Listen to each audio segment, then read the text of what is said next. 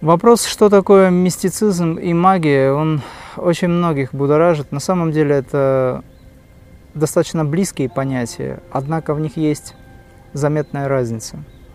Объединять мага и колдуна также неверно.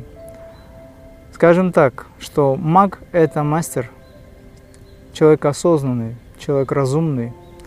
Маг – это тот, кто фактически умеет или знает, как использовать стихийные силы. Маг – это человек, который управляет стихиями.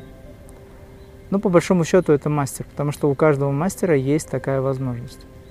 Колдун – это тот, кто работает также со стихиями, но во зло, проще говоря. То есть это серая и черная магия. Маг – это тот, кто знает, как нейтрализовать воздействие серой черной магии и трансформировать эту энергию в позитив. Но зачастую неверно э, называют магами плохих людей.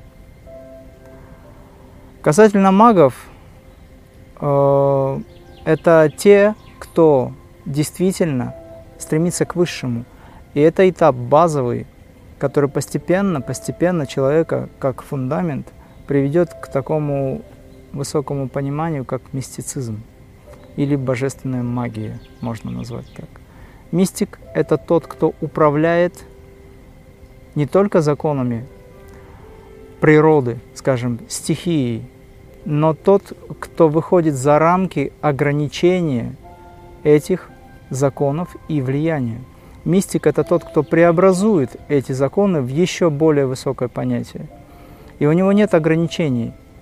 Если маг, допустим, находится в зависимости от событий, от энергии пространства, то мистик выходит за пределы влияния этих энергий и умеет, действительно умеет или знает как преобразовать эти энергии в более высокое качество, в духовную силу.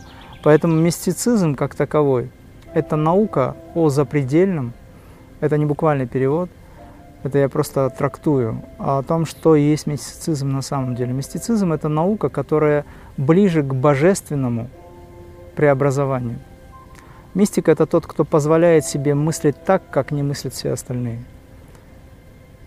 Нужно верить, есть такая фраза, в то, чего нет, во имя того, чтобы оно было. То есть речь идет о том, что мистик – это именно тот человек, который умеет создать то, чего нет, по сути. И оно случается. Маг – это еще не мистик, но уже близко к этому. Мага можно назвать мастера, который также может преобразовывать, но на уровне определенных планов, до астральных планов.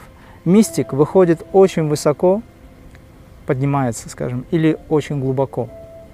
Если говорить о том, что там глубоко есть в нас некая суть. Вот мистик – это тот, кто стремится к этой сути.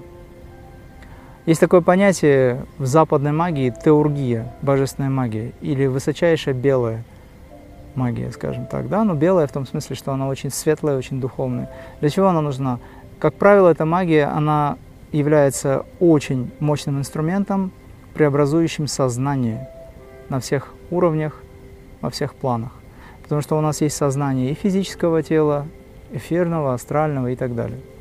Но есть всеобъединяющее сознание. И вот это сознание, по сути, есть аспект, выраженный как теургия. То есть, когда мы работаем с этим высочайшим планом, мы как будто бы применяем эту магию высочайшую. Но в реальности мы не зацеплены за то, чтобы применять эту магию. Это просто происходит. Потому что мы выходим за пределы обычных законов или даже выходим за пределы тех законов, которые для людей уже перестают быть обычными. Так вот, мистик снимает себе все ограничения и выходит за пределы этих законов. Но чтобы прийти к такому состоянию, нужно познать, нужно знать путь, нужно изучать, знать как говорится, Писание, выходить на уровень космического понимания. Вот, собственно, что такое, как в моем понимании, мистицизм и магия, как одно целое.